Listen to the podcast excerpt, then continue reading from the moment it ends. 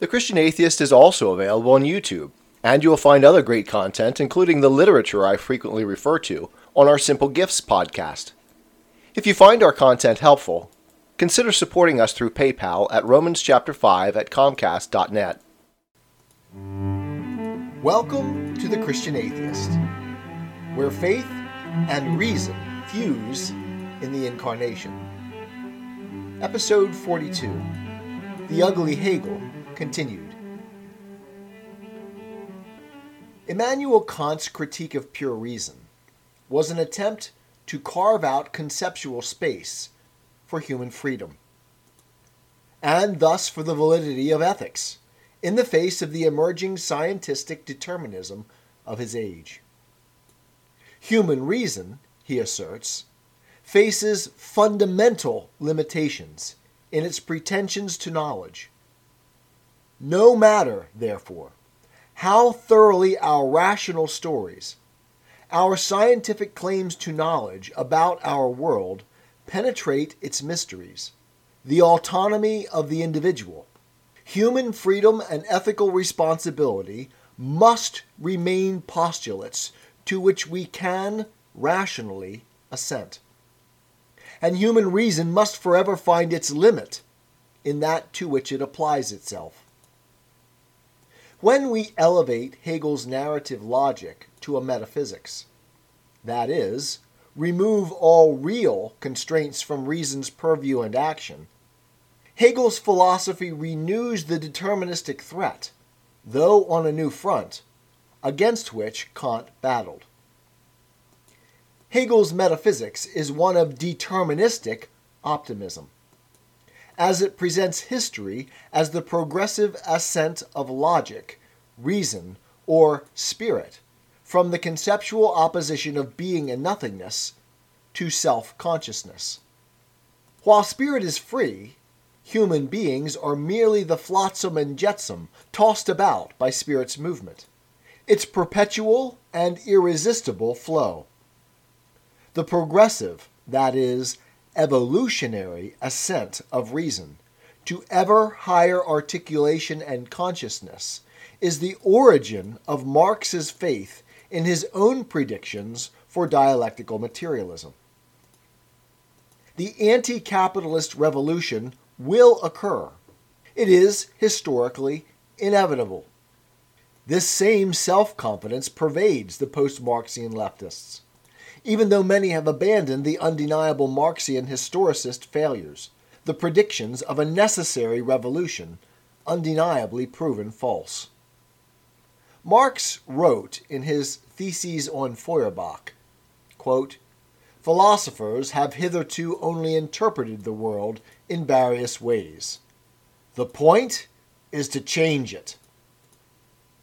Hegel's philosophy was, as Marx indicates here, retrospective, descriptive, historical. And while his philosophy painted a picture in which human freedom, and thus ethics itself, was illusory, in which determinism ruled, Hegel posited reason's historical dialectical development as a summum bonum, a highest good.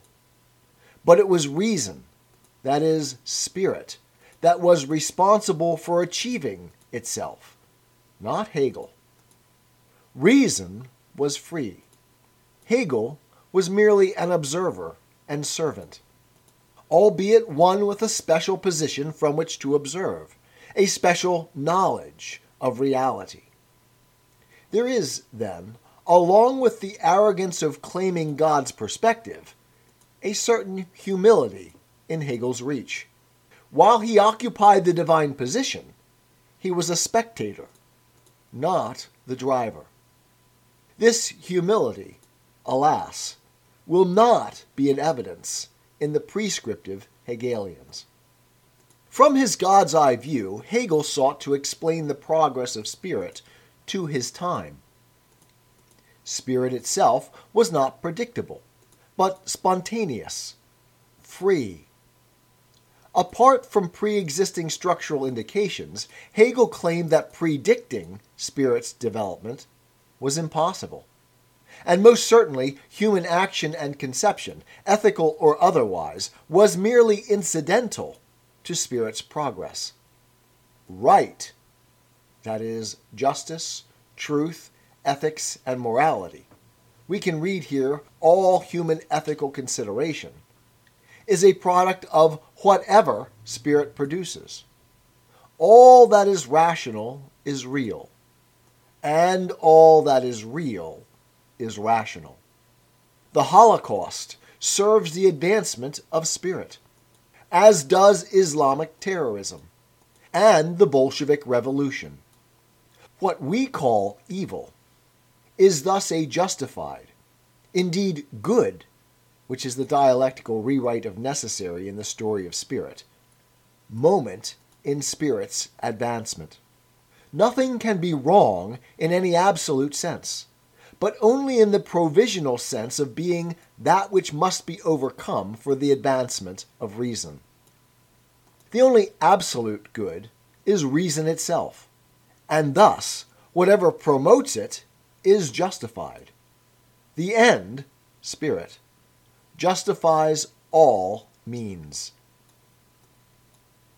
Hegel's metaphysics can be, then, understood as a theodicy, a solution to the problem of evil in Western theology. How does it solve the problem? It makes evil unselbständig, illusory, epiphenomenal, a mere moment that is necessary to the ongoing narrative of rationalities coming to self consciousness.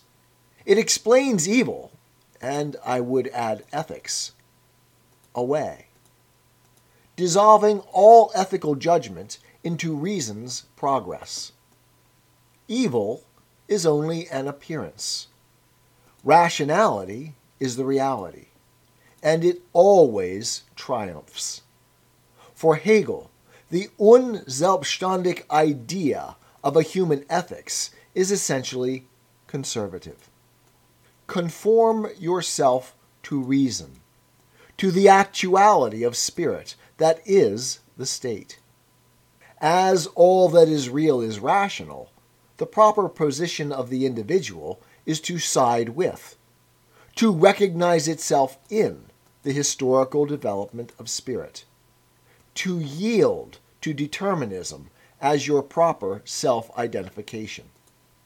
Thus, Hegel's conception of ethics was decidedly not revolutionary. Marx was right. Hegel described the world. He did not seek to change it. Hegel's actions from God's seat were those of the observer, the historian, relating what has been the case. Prescription was never the explicit prerogative of the Hegelian philosopher. Hegel sided neither with the thesis nor the antithesis. He stood above them both. I would argue, of course, that this God's eye view is impossible, even for the historian. That Hegel's unlimited sight is outside the capacity of any human observer. That Hegel's descriptive metaphysics is an arrogated position, an illusory, perhaps better, imaginary perspective that no human observer can adopt, any more than the scientist can see the universe as a whole.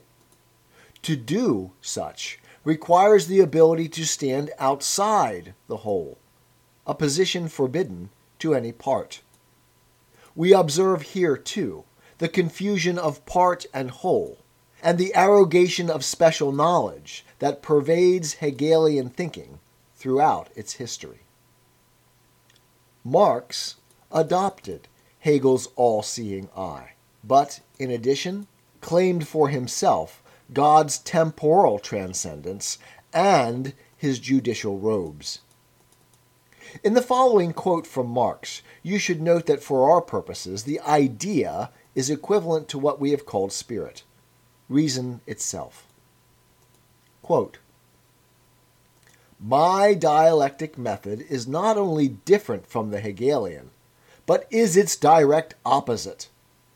To Hegel, the life process of the human brain, that is, the process of thinking, which under the name of the idea, he even transforms into an independent subject, is the demiurgos of the real world. And the real world is only the external, phenomenal form of the idea.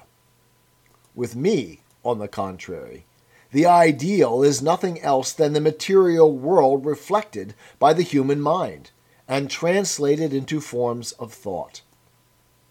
The mystifying side of Hegelian dialectic I criticized nearly 30 years ago, at a time when it was still the fashion. The mystification which dialectic suffers in Hegel's hands by no means prevents him from being the first to present its general form of working in a comprehensive and conscious manner. With him, it is standing on its head. It must be turned right side up again if you would discover the rational kernel within the mystical shell. In its mystified form, dialectic became the fashion in Germany because it seemed to transfigure and to glorify the existing state of things. In its rational form, it is a scandal and abomination from the afterword of the second German edition of Volume 1, Das Kapital. Hegel, says Marx, while reasoning properly, got it wrong both conceptually and morally. Marx did not object to taking God's position, to claiming God's knowledge. He embraced that Gnostic arrogation even more robustly than Hegel. Like so many of the prescriptive Hegelians, Marx sought to separate himself from Hegel. But in doing so, only more deeply instantiated the Hegelian position. Adding to Hegel's all seeing viewpoint, Marx took upon himself the role of divine judge as well as the pretension to omniscience necessary to that role. Like Hegel, Marx saw a deterministic metaphysical reality in which human reason, freedom, and ethics are merely the result of the dialectical conditions which give rise to them. Humans are cogs in the dialectical machine. Morality is a function of the material conditions of the group to which one belongs bourgeois or proletarian. Human beings do not choose their values, they are dictated to them by the engine of dialectical materialism. The conflict between competing material conditions is likewise foreordained in both its point of conflict and in its resolution. All of this can be seen from outside the structure, from God's seat. And if we can see it, then we might as well claim the rest of the divine attributes for ourselves as well, right? While determinism is the rule for humanity, the Hegelian cult of Gnosticism, standing where only the transcendent God can stand, knows better than the rest of the benighted world. It is this hidden claim to transcendent knowledge and right that truly characterize prescriptive Hegelianism, and is the reason I call it prescriptive in the first place. It is this insight that explains nearly all the pernicious results of Hegel's philosophy that follow. Marx claimed both the determinism that explains away all ethics and moral responsibility at the individual human level, and claimed the judicial robes of divine right, the freedom of God for himself, and thereby the divine moral right to damn and to legislate. We can thus see in Marx the seedlings of Hegel's denial of transcendence.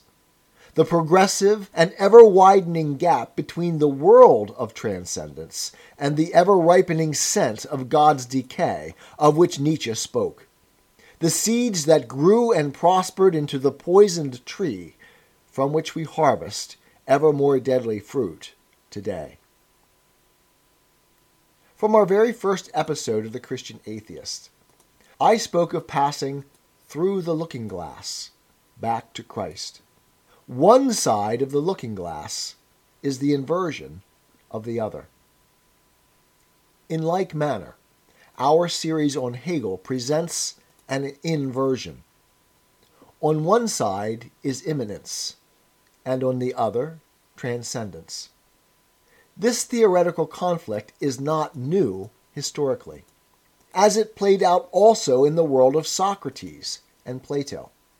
It was that famous philosopher of immanence, the sophist Protagoras, who famously said, Man is the measure of all things. Whatever else the sophists may have represented, they most certainly prefigured Hegelian relativism. In Platonic idealism, this image of two sides of the looking glass can give us a pretty good picture of his metaphysics.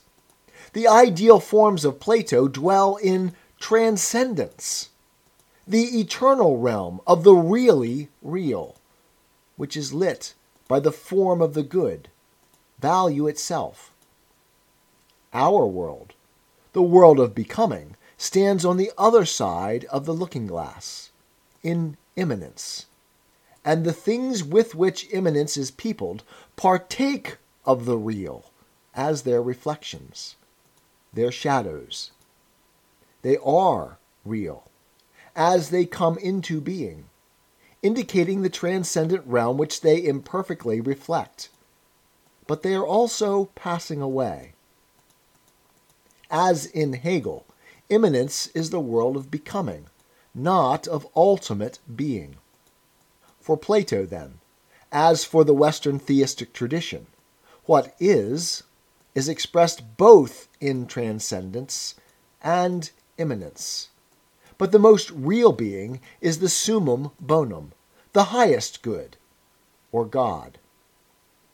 For Hegel, it is this most real being that is denied, and the shadow world of becoming that is embraced. The lesser part becomes the whole. There is no being, only becoming. Thus, Hegel's philosophy is the inversion of the Western conception. Immanence is all there is. The universe is a design without a designer, a story without an author, smoke and mirrors without fire or glass. There is no ideal pattern to which the accidents of nature, in their mathematical precision, the beauties and mysteries of the cosmos, the fractal complexities, or the complex indeterminacies of quantum fields that build up into everything that we experience of the world, corresponds. Rather, there is only the infinite change giving rise to everything that is, though for that very reason everything that is, is only the process of change itself. From whence does this spirit striving toward consciousness come? For Hegel, there is no answer to this question other than becoming becomes. Echoing Marx's sardonic dismissal of the question of man's origin in his economic and philosophic manuscripts of 1844. Generatio equivoca that is, spontaneous generation, says Marx, is the only practical refutation of the theory of creation. Who begot the first man and nature as a whole? Marx continues, I can only answer you. Your question is itself a product of abstraction. Ask yourself how you arrived at that question. Ask yourself whether your question is not posed from a standpoint to which I cannot reply, because it is wrongly put. When you ask about the creation of nature and man, you are abstracting, in so doing, from man and nature. You postulate them as non existent, and yet you want me to prove them to you as existing. Now I say to you, give up your abstraction, and you will also give up your question. Don't think. Don't ask me. For as soon as you think and ask, your abstraction from the existence of nature and man has no meaning. In what way, though, is faith in an eternal evolutionary process, the faith of scientism, the faith of atheism, less remarkable or more reasonable than faith in an eternally existing, transcendent creator? Sit down and shut up, Hegel and Marx demand, as do their contemporary epigones, atheists and pseudoscientists and don't ask such damned foolish questions. We know better now. When I turned back to the looking glass after 25 years of atheism, I had to face the absurdity of a reflection without a mirror, of a complex, rational, and detailed story without an author, of a world rich with meaning that created itself, and decide which vision made more sense. Why is there something rather than nothing? And why is it that that something is so richly filled with value, beauty, meaning, love, and rational, intricate structure, including the reciprocity of ethical relation? Why is our world so attuned to the personal? That is, if all that underlies it is impersonal change. I am a Christian with the searching and skeptical mind of an atheist. I don't want to believe anything that isn't true. I know both sides of the looking glass, and I know them with open eyes. I choose Christ's side. I invite you to join me from wherever you stand before the looking glass. That's this week's episode. Thanks for listening. And remember, you can have your religious cake and eat it too. You can have reason, respect for science, a 21st century worldview, and be a Christian.